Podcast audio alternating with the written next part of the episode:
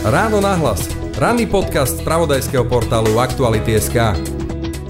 Prednovembrový člen disentu, ktorý spájal jeho náboženské krídlo s kultúrnym a občianským. Ponovembrový aktor VPN, neskôr KDH, šéf parlamentu, ktorý v jeho prostredí pôsobil nepretržite dve dekády. Neskôr viacnásobný prezidentský kandidát, ktorý sa v ostatnom čase doslova našiel v knižnom dokumentovaní minulosti. A najnovšie potom, ako sa už raz z KDH rozlúčil pre nesúhlas s otvorenosťou strany pre vládu s Ficom, teraz ide na jeho volebnú kandidátku. František Mikloško práve s ním bude dnešné ráno náhlas. Je pondelok, 5. jún, moje meno je Jaroslav Barborák. Trouble. The Killers, Martin Garrix, Hardwell, Michael Patrick Kelly, Regan Bowman, Editors, Jason Derulo, Alvaro Soler, Celeste Buckingham, Mike Spirit, Cameron, Jesse Ware, Mark Dunn a najmä absolútna megastar Imagine Dragons. Nájdeš na Lovestream festivale 18. až 20. augusta v Bratislave na starom letisku vo Vajnoroch. Vstupenky a viac info na www.lovestream.sk. Buď tam s nami. Ráno nahlas. Ranný podcast z pravodajského portálu Aktuality.sk. Politický comeback a František Mikloško. Vítajte v Ráno nahlas. Pekný deň.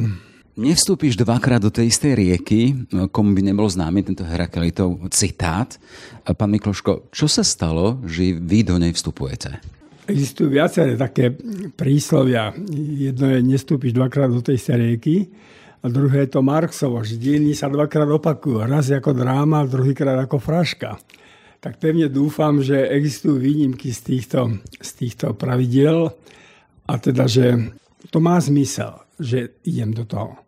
Ja som nemyslel na to, že pôjdem ešte do politiky, ale mám pocit, že tá situácia na Slovensku je vážna. Ona je vážna nielen vnútropoliticky, veď môžeme o tom hovoriť, ale je vážna aj medzinárodne politicky. Ehm, nikto nevieme, že kam sa prevalí proste tá hrozná vojna na Ukrajine. Nehovoriac o tom, že je hrozná a že sú tam 10 tisíce úplne nezmyselných a zbytočných smrtí mladých ľudí. A keď ma teda KDH oslovilo a KDH sa nachádza na tej hranici zvoliteľnosti, tak som si povedal, že idem do toho, že aj za cenu toho, že, že riskujem teda možno, že to nevinde, ale, ale idem do toho. Proste mám, mám pocit, že to mám urobiť. A touto, táto vnútorná intuícia mi proste pomohla k tomu rozhodnutiu, že idem. Vnútorná intuícia, dráma alebo fraška neobchádza vás humor. V každom prípade ale je tam ten dôležitý moment, čo sa aspoň teda takto vyhodnocujem. KDH je na hranici zvoliteľnosti. Keď nebolo v takomto rozpoložení, čo sa týka preferencií, ani by ste neuvažovali hej, o tom, o návrate. Nie. Nie, v takom prípade nie. Ak by KDH bolo dostatočne, by som povedal, poistené svojimi preferenciami, tak ako sa zdá, že sú niektoré strany dnes, ale veľmi mnoho tých strán dneska není poistených, že sa nachádza na hranici tých 5%, tak by som už neužíval. Už by, už by som považoval za prirodzené, že to je strana, ktorá tu je už etablovaná, ukotvená a teda nech si buduje svoje štruktúry. Takže v takéto situácii, ak prinesiem nejaké hlasy, budem rád a idem do toho s takou pokorou. Ja som vždy vnímal už s tým nadobudnutým, predsa len e, nahrávame 2. júna 2023, čo pre vás je taký životný medzník, máte svoje životné jubileum, budeme hovoriť aj vek 76. To je už aj taká abrahamovská múdrosť. Vždy som znímal už v tomto poslednom období, alebo v ostatnom období, teda ako človeka, ktorý je nad tým. Už máte, mali ste tú výsadu e, komentovať e, z pozície pozorného sledovateľa tých vecí verejných a glosovali ste to veľmi trefne. Tá životná múdrosť bola vnesená do toho, ale teraz v tom novom momente, keď hovoríte, že cítite e, tú svoju novú životnú rolu, to svoje poslanie, ktoré ste vyhodnotili na základe svojej intuície, vy sa ako si vraciate do tej politiky, ktorá z toho Olympu, toho môcť pomenovať a hodnotiť, vás vtiahne aj do čohosi nepekného, tej nečistej politiky, ktorá je aktuálne rozhádaná. Chcem sa spýtať, čo vám stalo za to, zostúpiť z toho Olympu, čoho si pekného, vznešeného, teraz do tých, no budú to aj špinavé politické vody. No, ľudí mi povedal, že práve toto, že stal som sa akýmsi slobodným komentátorom udalostí, aj politických udalostí, mám istú svoju životnú skúsenosť, veď teda 20 rokov v disente, 30 rokov vo verejnom živote, čiže dnes už takmer 50 rokov, čo som aktívny nejak vo verejnom živote. A teda, že či mi to stojí za to riskovať, že stratím takúto nejakú aj dobrú poves. Tak tu som si pomohol, tu som si pomohol tým biblickým, že kto chce zachrániť svoj život, stratí ho. Čiže Povedal som si, že kto chce zachrániť svoju dobrú povesť, tak môže ju aj stratiť. Proste sú momenty, kedy, kedy treba riskovať. Kedy treba riskovať, keby treba akoby postaviť všetko znovu na jednu kartu. Áno, no, mám 76 rokov a blížim sa k tomu Abrahamovú veku. No tak tu znovu by som povedal, že sa dá na to pozerať z dvoch strán. Abraham 80 krát začínal. tak ale ja sa rozhodne nie som Boží vyvolený ako Abraham, aby, aby v 80 som proste začal nejakú úplne novú historickú éru. Ale idem, idem do toho. Samozrejme, rád by som si podržal znovu ten nadhľad. To znamená, nerad by som sa nechal vtiahnuť do nejakých takých, by som bol úzkoprsých sporov. Nakoľko to bude možné, to sa ukáže. No v tom je to riziko. Ale, ale myslím si, že to riziko som mal, mal som ho nejakým spôsobom teda prijať, že ísť do toho. Vy hovoríte o tom, že ste pripravení stratiť to, čo ste si nejakým spôsobom nažili, napozorovali, nareflektovali pre aktuálnu dejnú situáciu, ktorá je taká, aká je. Chcem by som len počuť z vašej strany, aká je, aká je tá dnešná doba, že vám stojí za to v úvodzokách stratiť všetko tá doba mi pripomína, my sme politicky na dne, my sme sa rozsypali. To e, slovenská politická scéna. Pozrite sa, e, vôbec tie výskum verejnej mienky ukazujú, že tu na polovica národa chce mať nejakú pevnú, pevného vodcu, ktorý, ktorému nebude parlament hádzať pole na podnohy a teda bude tu vládnuť. A druhá polovica slovenského obyvateľstva chce už nejakým spôsobom budovať parlamentnú demokraciu. A tá druhá polovica je totálne rozvadená ideovo a navyše, keď sa pozeráme na tie preferencie tých strán, tak oni sa vlastne nachádzajú, strašne veľa z nich sa nachádza okolo tých 5%. To znamená, že tu môže totálne vyhrať tá polovica, ktorá chce silného vodcu a pokiaľ bude zvolený normálne teda v legitímnych voľbách, tak, e, tak potom ten človek si môže dovolovať veľa. Môže sa cítiť byť oprávnený robiť kroky, ktoré by mali v úvodzovkách túto krajinu nejak zachraňovať. Ehm, teda mne sa zdá, že začíname akoby od nuly, lebo je to rozbité.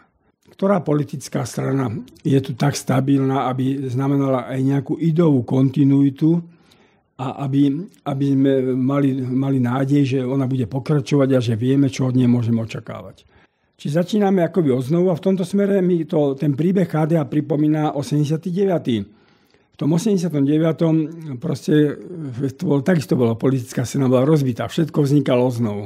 KDH do toho išlo, KDH na čele malo Jano Čarnúsko, to bolo šťastie, lebo on politicky rozmýšľal, ale nemalo veľa osobností. V tom období komunizmu nevyrastli kresťania, ktorí sa aktívne hlásili k svojej viere a mohli mať nejaké pozície, ktoré by sa naučili vládnuť, ekonomike a podobne.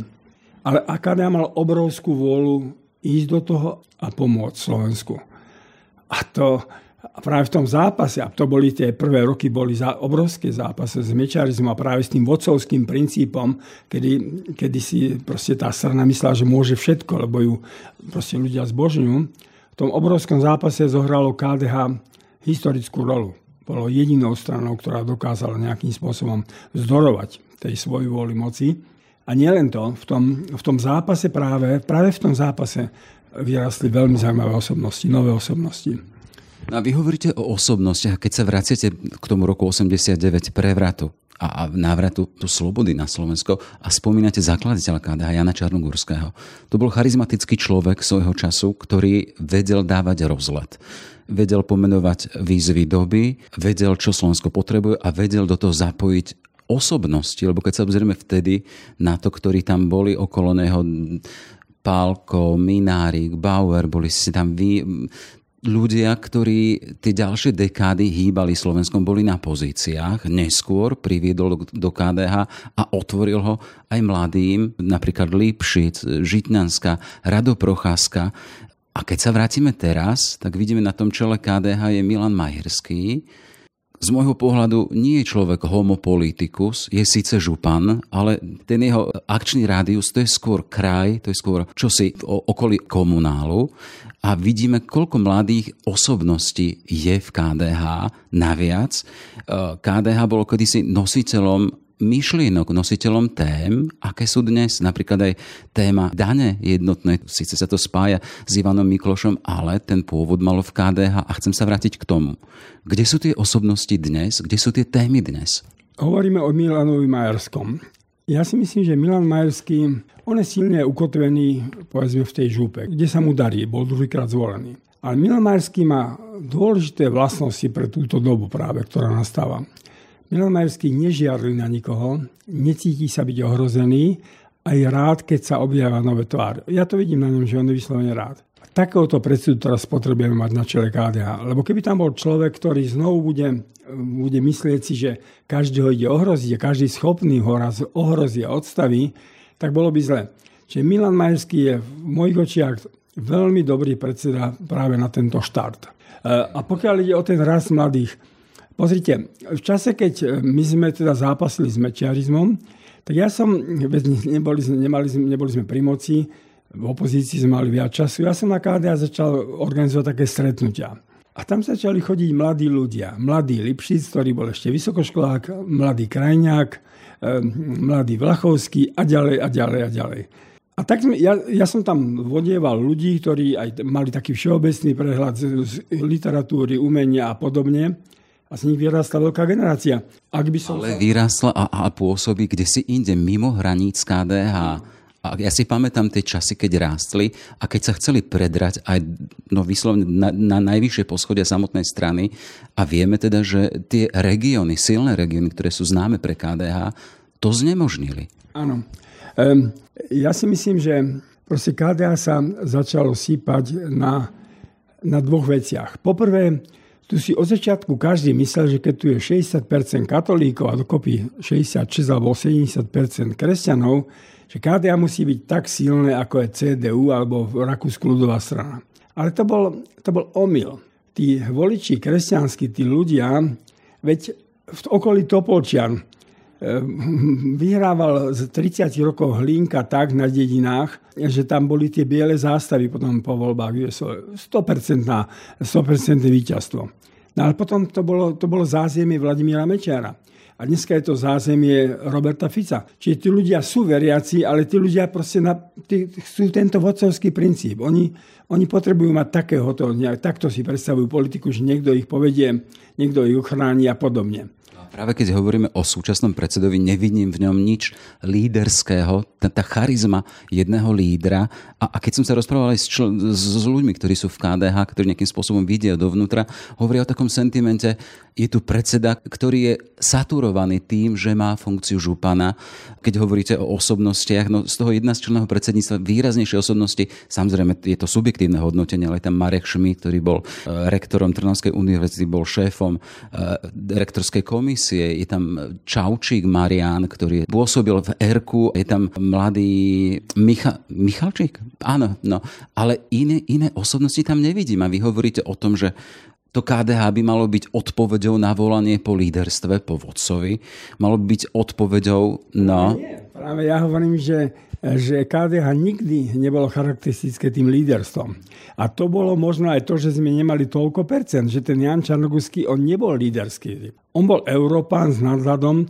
On vo chvíli, KDH mal okolo 40%. Vo chvíli, keď e, on povedal, že treba zabrzdiť a nepôjdeme hneď v tom prvom volebnom období do samostatného štátu, tak sme klesli, KDA kleslo na 19% a vznikla SNS, ktorá takisto mala kresťanské zázemie a za dve mesiace svojej existencie mala 14% a išla do parlamentu s takýmto teda, potenciálom.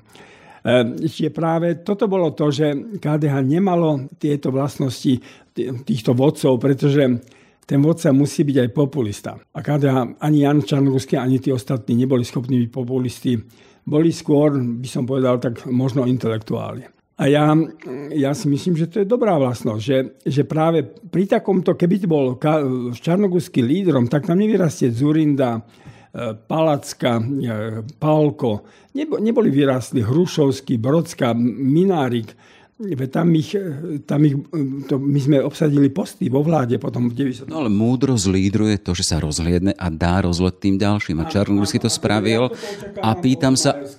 Toto očakávam od Majerského, že keď začne, keď bude teraz prichádzať nejaká nová generácia, bude tu nádej tým, že sa dostane KDH alebo dostajeme do parlamentu, tak ja očakávam nový rozhľad. Pán Mikloško, to sme už pri kroku keď by bol KDH v parlamente. My sme teraz v tej kritickej dobe, keď sme pred predčasnými voľbami. KDH je na hranici zvoliteľnosti aktuálne nejakých 6,6% a Milan e, Majerský je v, napríklad v prieskumoch dôveryhodnosti, kde si v strede pola pod jedným Milanom Uhríkom z republiky. Tak sa pýtam na to, že kde tu je ten signál, KDH, ktoré chce osloviť masy, ktoré chce osloviť e, ľudí, ktorí by za ním šli. Keď to nasvietime z inej strany, máme tu Roberta Fica, ktorý povstal z popola a vidíme na dennej báze, nastoluje témy, pomenúva veci a má priestor vymedzuje si priestor, médiá ho musia sledovať tým, čo robí. Kde je z tohto pohľadu šéf jedného KDH, ktoré chce mať ambíciu dostať sa do parlamentu? Kde sú témy, ktoré nastoluje KDH v aktuálnej dobe? A teda rozprávam sa samozrejme s človekom, ktorý dal v šanc svoju minulosť a ide s týmto KDH. E, na Slovensku je veľmi veľa ľudí, ktoré, ktorí akoby nevedeli, koho majú voliť. Čiže budú veľmi vážne uvažovať, že komu dať ten svoj hlas. A ja myslím, že pokiaľ tí ľudia naozaj ide o, o Slovensko, o demokraciu na Slovensku, tak budú musieť o tom premýšľať. A ja si myslím, že, že práve toto vládne obdobie, ktoré tu bolo, e, tí posledné 4 roky alebo 3,5, ukázalo, ako strany, ktoré nemajú jednotný ideový, by som povedal, charakter, sa rozsypali. Rozsypali sa. Olano malo 26 a dneska je takisto, no, možno trošku nad hranicou zvoliteľnosti, ale nemá to vyhraté. Pretože, pretože bolo ideovo, to boli také hrable, ktoré zobrali akože všetko. Všetko hrabli a teraz sa to začalo hneď rozsýpať a zostalo z toho nič, torzo. Čiže ja myslím, že práve prichádza znovu čas, kedy si ľudia uvedomujú, viete, to, je, to sú také periódy Najprv tu boli riadne ideovo vyformované strany. Potom, povedzme otvorene, tie strany sa skompromitovali v tých mm, korupčných škandáloch. Tak ľudia, ľudia zanevreli za, na ideové strany a išli voliť takéto populistické strany alebo strany ad hoc, že niekto prišiel a vytvoril takéto široké spektrálne hnutia a hneď vyťazil. Ale ja myslím, že práve v tejto chvíli prežívame dobu, kedy ľudia sú vytriezvení z týchto ad hoc strán, ktoré, ktoré vzniknú, zaniknú a, a, a nič, tu ne, nič, nič tu nezanechajú za sebou. Čiže mňa, mne sa dá, že práve v tejto, v tomto premýšľaní, koho voliť, mám pocit, že KDH budú chcieť ľudia voliť, že sa k tomu priklonia. Teraz nechcem byť proste neskromný, ale stretám strašne veľa ľudí na ulici, ktorí mi hovoria, že sú ra- neznámych, úplne neznámych. Že sú radi, že idem a že budú vedieť aspoň, že budú voliť KDH. E, predsa len obraz Františka Mikloška v spoločnosti je, je to človek spájania. Tak to vnímam, tak to vnímajú ľudia, ktorí vás pomenúvajú. Tá vaša história, že ste dokázali aj v rámci disentu dávať dokopy to kresťanské s kultúrnym a občianským. Ja si pamätám len výrok Martina Šimečka, že ja som si myslel, že všetci katolíci sú takí ako Ferko Mikloško a aktuálne je z toho celý e, rozladený, v akom stave nachádza katolíkov. A opäť sa vraciam k tomu vaše miesto a vaša úloha v aktuálnom KDH. Jasne, budete nie členom KDH, budete nezávislým na ich kandidátka. Ale chcem sa spýtať, akým spôsobom chcete pomôcť. Ale teraz, keď som si všímal veci, e, kolega Hának robil teraz rozhovor so šéfom Progresívneho Slovenska, teda šéfom bývalým Trubanom, ktorý zakladal Progresívne Slovensko a hovoria o tom, že majú jasnú tému volie. Koniec chaosu. Keď som si pozeral stránku KDH, tak tam máte pripravený pomáhať ľuďom a zháňate podnety od ľudí. Aké chceme Slovensko, dajme hlavy dokopy a povedzme to, napíšte nám podnet. Ten signál je úplne iný. Ak PS hovorí koniec chaosu, a je tam nejaký ten vnútorný zaobalený e, message, teda, že vieme ako na to, tak od KDH ide to, povedzte nám, čo treba. Nevidíte v tom problém?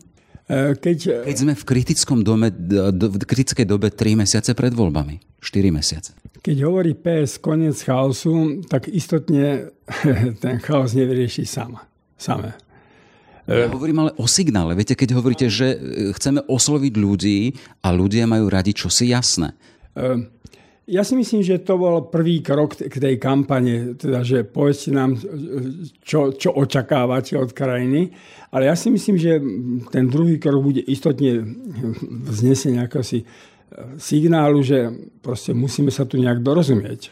Ja som teda od začiatku, od novembra 89, sme spolu s Petrom Zácom, ktorý bol taký naozaj ideový tvorca VPN, sme aj, aj s Martinom Butorom v tých začiatkoch sme stále hovorili, že musíme nájsť spôsob, ako, ako zmieriť alebo ako príjmeť k spolupráci tie sekulárne síly a kresťanské síly. Pretože celá tá novodobá história Slovenska sa ukazuje, že len vtedy sme niečo dosiahli. V 46. došlo k tomu prvýkrát a sme rozdrtili komunistov na Slovensku. To, to bolo, bolo absolútne víťazstvo historické. V 89. znovu sme išli po kope. V 98. znovu sme nejako našli ku sebe cesty. Nie inej cesty, ako hľadať nejaké porozumenie práve v tých sekulárnych síl a kresťanských. Tak by som povedal, že vlastne celá Európa je postavená na kresťanstve alebo na židokresťanstve a na osvietenstve. Že teda v tom sme, my tvoríme západnú civilizáciu to, to vyhranie sa také ideové a kedy chceme mať len my moc, ktoré teda povedzme si otvorene bolo počas slovenského štátu, dopadlo katastrofálne. Vo chvíli, keď sme sa nevedeli deliť o moc a nevedeli sme hľadať nejaký konsens, tak Slovensko dopadlo katastrofálne. Ja si myslím, že toto bude ten hlavný signál a rád by som, teda, ak by som pomohol tomuto signálu zo strany KDH, že na KDH sa možno spolahnúť, že tých 30 rokov bolo naozaj demokratickou silou, že sa možno na ňa spolahnúť a že je pripravené rokovať o tom, aby sme spolu išli. To sme dokázali, veď v 98. sme išli do vlády s SDO. V 2002 sme išli do vlády s ANO, ktoré potom sa profilovalo vyslovene liberálne. Ale sme to uhrali. My sme tam nestratili svoju tvár ani raz. Samozrejme, boli situácie, keď nás chceli zatlačiť, sme povedali, tak toto nie, ideme preč. Nebudeme sa podielať na, nejakej, na strate svojej tváre. Ale tá ochota, tá ochota robiť niečo pre Slovensko a nájsť priestor pre spoluprácu, to bude podľa mňa základný signál. A ja si myslím, že už ho vníma aj tá nazvime to liberálna tlač, že vníma, že tu je, kde si môže byť nádej KDH. Ešte kým sa dostaneme k tým možným e, spoluprácam, nespoluprácam, možným koalíciám, spájaniu, nespájaniu, spolupráci, chcem sa len dotknúť toho, e, vy idete v tých paralelách vždy do minulosti a chcem teda, čak, minulosť je učiteľkou pre múdrych ľudí, ale chcem sa spýtať, či nie sme ďalej, keď aktuálne na Slovensku to kresťanské, keď sa povie katolík, keď sa povie kresťan, ako keby sa v spoločnosti otvárali nožíky a akým spôsobom dokážete na to reagovať? Teda, či si to napríklad KDH, kresťansko-demokratické hnutie, ktoré má to kresťanské vo svojom názve, či je pripravená na toto, že tá spoločnosť je kde si ďalej. Bolo nedávno sčítanie obyvateľstva. To kresťanské išlo dole. Len z katolíckej cirkvi vystúpilo nejakých 300 tisíc ľudí, kde vidí kresťansko-demokratické hnutie svoje miesto, svoje pôsobenie a svoj elektorát v takomto Slovensku, ktoré je aj alergické na to kresťanské. Áno, v 89. malo kresťanstvo na Slovensku obrovský bonus, obrovskú úctu. Treba povedať, že sme ho hodne stratili. Že sme ho hodne stratili a v týchto chvíľach sa snaží do toho priestoru vstúpiť práve tá radikálna, radikálna by som povedal, pravica v tom zmysle, že ukazuje na hnilobu západu a, a, a proste chce brániť isté hodnoty, ale nevie ináč ponúknuť Slovensku nič, nehovoriac o tom, že to je izol, izolacionistické, proste izolacionistický pohyb. Čiže to je pravda. Na druhej strane, čo je charakteristikou západnej cirkvi, západného kresťanstva? Že bolo schopné sa v priebehu dejín stále obnovať. Že malo svoje proste pády, to o tom treba otvorene povedať, ale dokázalo sa s nich dostať. A ja si myslím, že takouto fázou prechádza momentálne aj kresťanstvo samotné, tým znakom, ktorý si to uvedomil, je pápež František, že v, tom, v tej izolácii, v tej, tej, to, to, to heslo, že budete solou sveta, je úplne jasné, že ne, nemôžeme byť solou v nejakej krásnej solničke, ale proste, že má, máme ísť do sveta. Keď vám do toho vstúpim, vidíte aj tento pápež František, ktorý chce byť obnovou, chce obnovovať, nechce byť nejakým spôsobom priputaný k tomu, čo tu bolo, ale hovorí, premýšľajme a zdnešňujme to, tak má na Slovensku veľký odpor. Sú tu hnutia v rámci kresťanských, hlavne katolíkov sú kňazi, ktorí ho nemusia. Áno, ja to vidím, ale treba otvorene povedať, že kresťanstvo alebo katolicizmus na Slovensku čaká ešte vnútorný zápas. To hovorím otvorene. Proste pokiaľ sa katolicizmus nedokáže in, distancovať od týchto extrémistických hnutí, od tých radikálnych, od toho hejslováctva, no tak, tak sa zamotá. Katolická církev sa bude musieť znovu rozhodnúť medzi dvomi pozíciami. Medzi pozíciou, ktorú mala za slovenského štátu, keď bola pri moci, a medzi pozíciou, keď, mala, keď bola za komunizmu utláčená, nebola pri moci, ale bola vnútorne silná. Či katolická církev by nemala mať v sebe ambíciu byť mocnou a byť pri moci, ale byť svetkom. Byť svetkom. Čiže v tomto, proste tomuto sa nevyhneme, tomuto zápasu vnútornému. Ten problém je v tom, že ja si myslím, že predstaviteľia církvy na Slovensku sa boja nejak zásadnejšie postaviť. Jednak teda sympatizujú s týmito hnutiami a sú protizápadne naladení. A jednak sa boja, že stratia veriacich, ktorí nazvime ich sú maličkí, teda v tom zmysle, že boja sa pohoršenia, že oni nepochop, ne, nevedia celkom rozlišiť, že tá strana ide takýmto smerom. Ale nevyhneme sa tomu. Ja o tom hovorím, hovorím o tom pokojne, hovorím o tom s láskou, ale treba to pomenúvať, pretože sa zase upadneme do, do situácie, že zostaneme proste v nejakej izolácii a navyše túto krajinu dovedieme do katastrofy. E, zaujímavý moment, teda rozprávame sa e, s kandidátom, s Františkom Mikloškom, ktorý sa rozhodol spojiť teraz svoju ďalšiu životnú etapu s KDH, s tým teda, že ide na kandidátku pred predčasnými parlamentnými voľbami a veľkú časť toho, o čom sa rozprávame, to je stav či katolíkov, či kresťanstva. A chcem sa spýtať, to KDH, kresťansko-demokratické hnutie, e, ako strana konfesionálna, e, len zacitujem e, politologa Radoslava Štefančíka, ktorý pred pár dňami hovorí, že to KDH ako keby prešlapovalo. Má tu vzory niekde v zahraničí, na nemecká CDU, ktorá sa otvorila aj tým nekonfesným vplyvom alebo no, vplyvom jednoducho členstvu. Prečo to KDH nespravil? Prečo sa toho nejakým spôsobom bráni? Alebo je to cesta schodná, ktorá by otvorila kresťanských demokratov aj tej sekulárnej dimenzii? Znakom každého zrelého človeka je, že je sám sebou, ale že nechce meniť toho druhého, že proste umožní druhému človeku, aby v jeho blízkosti žil, žil slobodne, aby sa cítil slobodne a dobre. A toto, toto by malo byť znakom aj kresťanskej strany. Tie kresťanské strany na západe hm, podľa mňa aj upadli, stratili svoju kresťanskú identitu. identitu. Sa tak prispôsobovali teda, že dneska sú to, skôr by som mal na úrovni sekulárnych strán.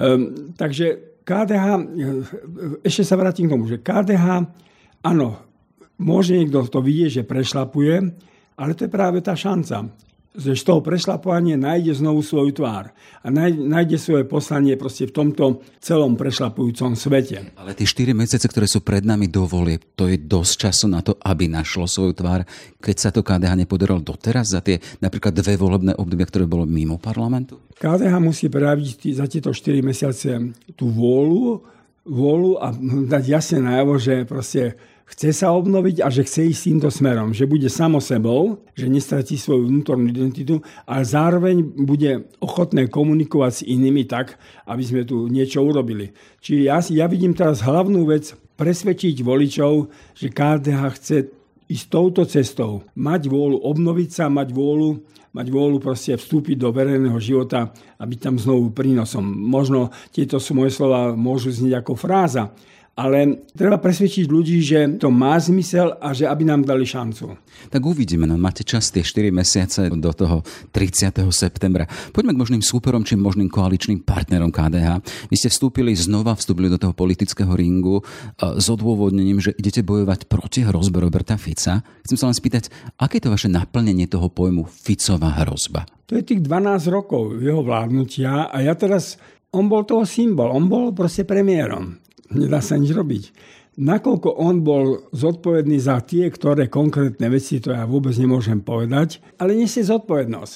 A to, čo sa tu udialo za tých 12 rokov, čo potom otvorila tá hrozná vražda Kuciaka a Kušnerovej, sa ukázalo, že akým spôsobom tu bola, bolo súdnictvo, čas súdnictva rozleptaná, prokuratúra, ako, ako v policii sa diali divné veci.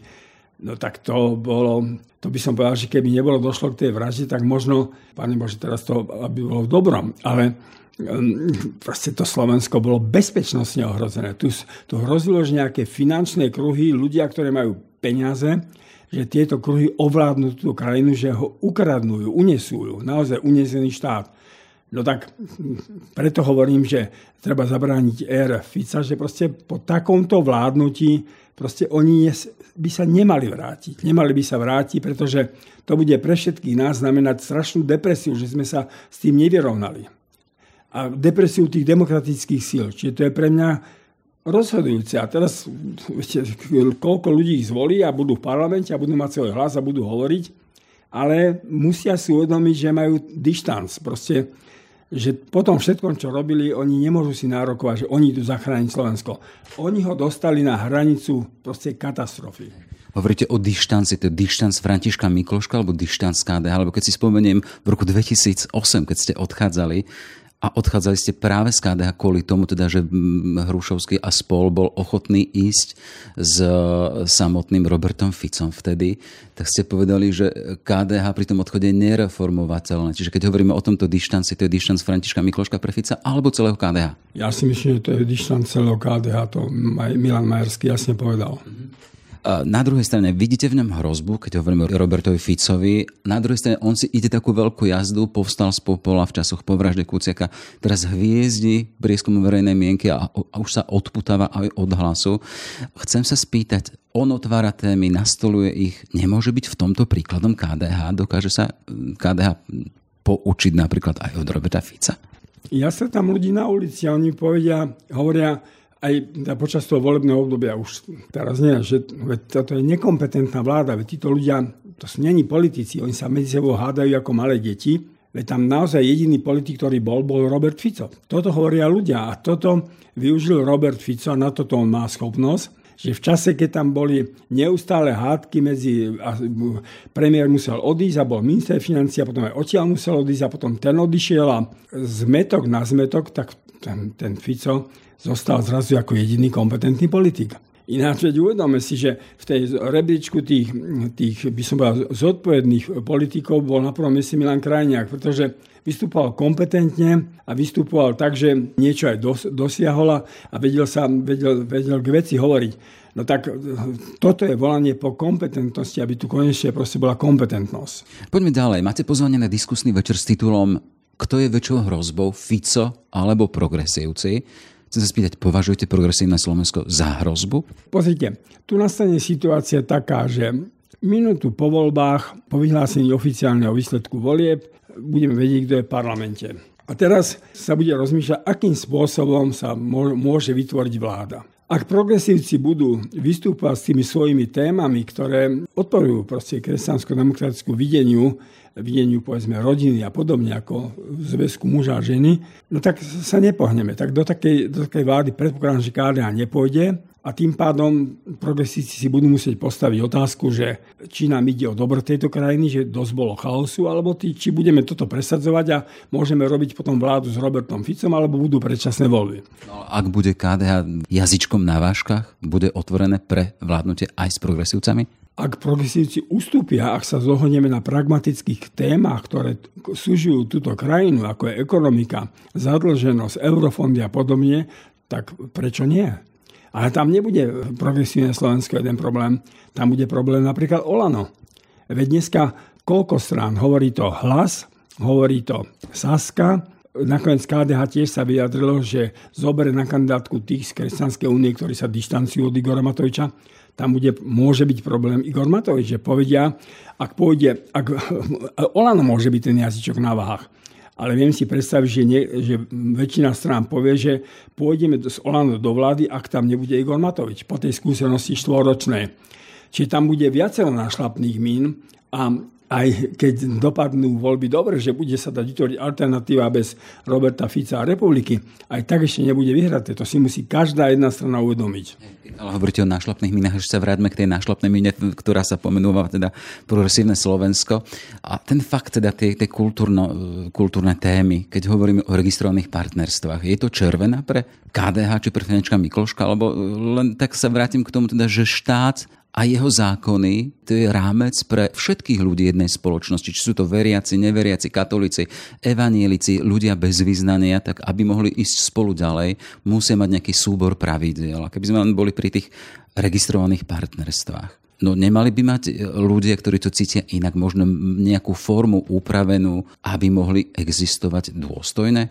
Presne to aj ja tvrdím a toho, zasta- toho sa zastávam, že títo ľudia sú v očiach slovenskej spoločnosti, teda nehovorím, že celej, ale sú, sú nejakým spôsobom ostrakizovaní. Sú, sú, sú, proste pozera sa na nich z vrchu alebo, alebo sa pozera na nich ináč. Ak oni takto cítia svoj život, tak oni majú právo byť spoločensky nejak akceptovaní. A to znamená, že tomu spoločenskému ak- akceptovaniu samozrejme patrí aj proste ak- akási zákonná úprava. Ja som nemal problém s tým zákonom, ktorý v zásade, teda čo navrhla Saska, že to jednak pomenoval ináč a jednak, že teda umožňoval tým ľuďom, aby pokiaľ chcú oni spolu žiť, aby mali možnosť po sebe dediť, aby mohli nahliadať si do zdravotných materiálov a a tak. Čiže s tým, s tým nemám problém a ja si myslím, že týmto ľuďom sme to aj nejakým spôsobom dlžní, že, že proste nech majú pocit, že sú v tejto spoločnosti spoločensky akceptovaní. Samozrejme, pokiaľ, a to sa týka každého človeka, pokiaľ nechce vnúcovať niekomu niečo, ale pokiaľ nie je v tom agresívny a pokiaľ, pokiaľ neuráža iných. Čiže nech tu, sú tu a nech sú tu. Proste nech tu žijú normálne, nech sa dobre cítia. E, pre KDH je, a to je aj pre mňa tá červená čiara, proste tá definícia manželstva. Ja vychádzam naozaj z toho, že naša civilizácia je židovsko-kresťanská. A dobre, veď v židovsko-kresťanskej tradícii sa všeličo menilo, ale to desatoro sa nemenilo. Proste ten základ bol postavený na tom desatore a tam je teda tá rodina definovaná ci otca svojho a ci matku svoju.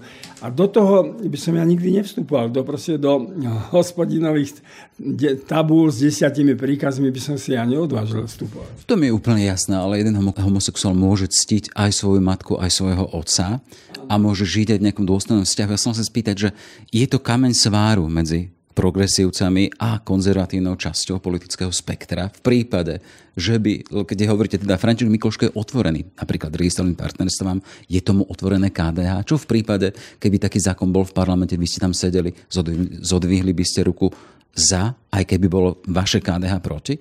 No musel by som, tak, e, musel by som vidieť ten zákon. A ja by som povedal, že v tomto som s KDH zajedno, pretože KDH napríklad sa otvorilo, úplne pozitívne postavilo k tomu zákonu, ktorý pripravil minister Karas ktorý bol obecnejší, ale ktorý zahrňoval aj tieto skupiny ľudí. Čiže KDH není uzavreté v tom zmysle, že by, že by povedalo, že proste nič, ale chce, chce to, KDH sa vyhýba aj tomu pojmu registrované partnerstvo, lebo to už sa na európskej úrovni, úrovni vníma dnes, dnes ako, ako manželstvo. A KDH je proti adopcii detí, čo aj ja som, pretože rozhodovať o osude detí, proste ja si nenáležím. Proste to, to je vec, ktorá je príliš, príliš komplikovaná. Ale v každom prípade zostáva tak teda, že ak niekedy rokovanie alebo teda situácia e, medzi... Uh... Je to fiktívne. To, čo hovoríte, je fiktívne, ale bude treba vidieť ten zákon. To, to sa nedá dneska povedať, pretože by som upadol do nejakej frázovitosti, ktorú by každý mohol zneužiť vo svoj prospech. Bude treba hovoriť o konkrétnej zákone. Ale nie je to stopka napríklad koalícii s progresívnym Slovenskom? No pokiaľ tam budú také veci, ktoré, ktoré nebudú oberať KDH o, o jeho identitu, tak nie. Veď e, KDH by istotne podporil ten závr, ná, návrh zákona o ministra Karasa. Republika, podľa politologa Štefančeka strana radikálnych populistov a vy hovoríte, že o kresťanského voliča sa chcete pretekať práve s nimi. Nemali by ste skôr ľuďom otvárať oči, že ide skôr o nekresťanský pohľad? Tak nikdy by som sa neodvážil povedať o niekom, že je nekresťan, lebo to zase na to nemám právo. To bude raz rozhodovať ten hospodín, že kto, kto kým bol. Ale z toho, čo oni prezentujú, to nie je kresťanské hnutie. Poprvé tá výlučnosť, poďalšie, proste my sme súčasťou západnej civilizácie a, a, a Európy. Oni sú izolovaní do svojho, oni si predstavujú Európu tak, že my tu budeme robiť, čo chceme, že sa nikomu, proste s nikým nemusíme komunikovať. To nie je absolútne žiadna cesta k nejakému dozreťu. My si spomeňme, a teraz to by som povedal pri téme o republike, čo povedal Jan Pavol II, že máme svoje poslanie v Európe, to znamená nie poslanie na Slovensku, ale poslanie v Európe aby sme tam donesli svoju tradíciu, ale zároveň, aby sme spolupracovali. Čiže ich predstava o Európe a o, o by som povedal, postavení kresťanstva vo svete je pre mňa nepriateľná. No ale spomínali ste teda, že ten zápas o kresťanského voliča tým vašim protiažkom bude práve aj republika. Čiže ľudia sú tak neprezíraví, že im veria? Áno, pretože tu sa, viete, tu, ja to znovu opakujem, proste my sme v tom 89. zažili šok. My sme sa tých 40 rokov už generačne naučili žiť s nepriateľom. A vo chvíli, keď ten nepriateľ padol, my sme zrazu boli šokovaní z tej slobody, že, lebo slobodu musíte naplniť niečím pozitívnym, tak aby vám dávala, prinášala do duši pokoj. No ale to sme neboli schopní. Tak hneď sme boli najprv proti Maďarom, bol tu ten jazykový zákon, potom proti Čechom. A teraz zase nemáme nepriateľa, no tak, tak je to Brusel a hnili Západ a Amerika a NATO a neviem kto všetko. To je riešenie našej vlastnej frustrácie, že potrebujeme nepriateľa, alebo nevieme naplniť slobodu. Problémom, že nevieme naplniť slobodu, aj je tá neschopnosť našich politických elit sa dohovoriť nejakým spôsobom, dať nejaký program. Keď sa stále medzi sebou vadia, tak potom samozrejme, že, že sami sme bezradní, že teda, čo toto je zač. Môže nastať situácia, že vláda, teda keď budeme modelovať to povolebné možné, hej, podľa toho, čo sa ukazuje, hlas a PS a budú potrebovať podporu KDH, dá sa prehľadnúť fakt z toho vášho pohľadu, že Peter Pellegrini bol 20 rokov v úvodzokách žiakom Roberta Fica? a ďalší ľudia v hlase okolo neho. Pozrite, veď my sme teda vytvorili SDK, kde boli ľudia naprosto angažovaní v HZDS. Veď premiér Moravčík bol proste, začínal s Mečarom, HZDS a ďalší, Roman Kováč. Oni boli v HZDS, odišli potom odtiaľ a podielali sa potom na, na, na demokratizácii Slovenska, na tom, že sme nakoniec mohli vstúpiť do Európskej únie a NATO. Čiže prečo by som nemal dať túto šancu Petrovi Pellegrinimu? Aby sme išli naozaj, aby sme sa otvorili pre svet, aby, aby sme neišli do toho izolacionizmu, ktorý, ktorý hraničí potom samozrejme s extrémizmom a so všetkým. Ja by som mu tú šancu dal. A keď sa vrátim k tomu, že 20 rokov stál po boku Roberta Fica, bol ticho pri veciach, ktoré sa aktuálne vyšetrujú. Nech sa ukáže. Nech sa ukáže, že, že proste došlo k tej zmene a že chce niečo pro Slovensko ukázať.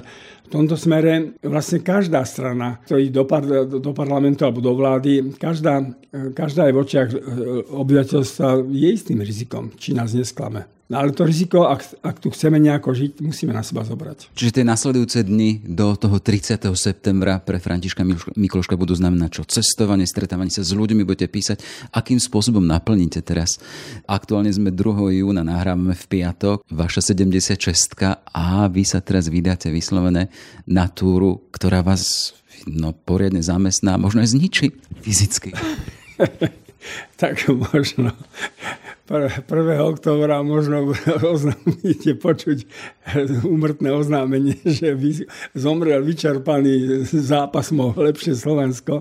E, no ja uvidím, aký bude mať, aký bude mať volebný, teda by som povedal štáb KDH, aký bude mať program. No neviem, či budem schopný už, alebo či, či, či ja som sa toľko nachodil po tých uliciach a rozdával tie svoje letáčiky, že toto by som už nerád opakoval. To už to Slovensko mám prechodené. Ja keď idem po nejakom meste, mňa už, ja idem po tej istej ulici, čo som niekedy išiel už mi stiahne žalúdok, lebo to sú také nie príliš často aj príjemné stretnutia, keď na ulici chcete rozdávať. Uvidíme. Uvidíme, to si musíme ešte celé premyslieť. Dneska je silnou stránkou aj tie tie sociálne siete. V tom mi pomáha Eva Gütlerová, ktorá, mi, ktorá je majsterkou v tomto, ktorá mi pomáhala v prezidentskej kampani, vo všetkých kampaniách. Čiže cez ňu sa budem podielať aj v kontakte na cez sociálne siete a vykreštalizuje sa to. Začínali sme Herakleitom, skončíme tiež ním. Charakter človeka je jeho osudom. František Mikloško ako ten, čo dokáže spájať naprieč hodnotami a vyznaniami, bude to vaša životná rola? Nasledujúci predvolebný a povolebný čas? Rád by som sa o to pokúsil.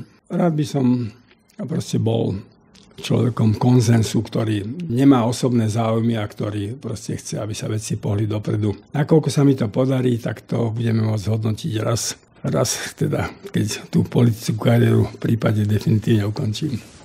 Keď, keď svoj ľudský príbeh ukončím, lebo človek až do poslednej chvíle vlastne nevie, či sa niekde nezamotá, ale dúfam, že nie. Mám dobrú ženu a tá stojí pri mne. Toľko teda František Mikloško, všetko dobré a nech sa vám darí. Ďakujem pekne, všetko dobré. Všetky podcasty z pravodajského portálu Aktuality.sk nájdete na Spotify a v ďalších podcastových aplikáciách.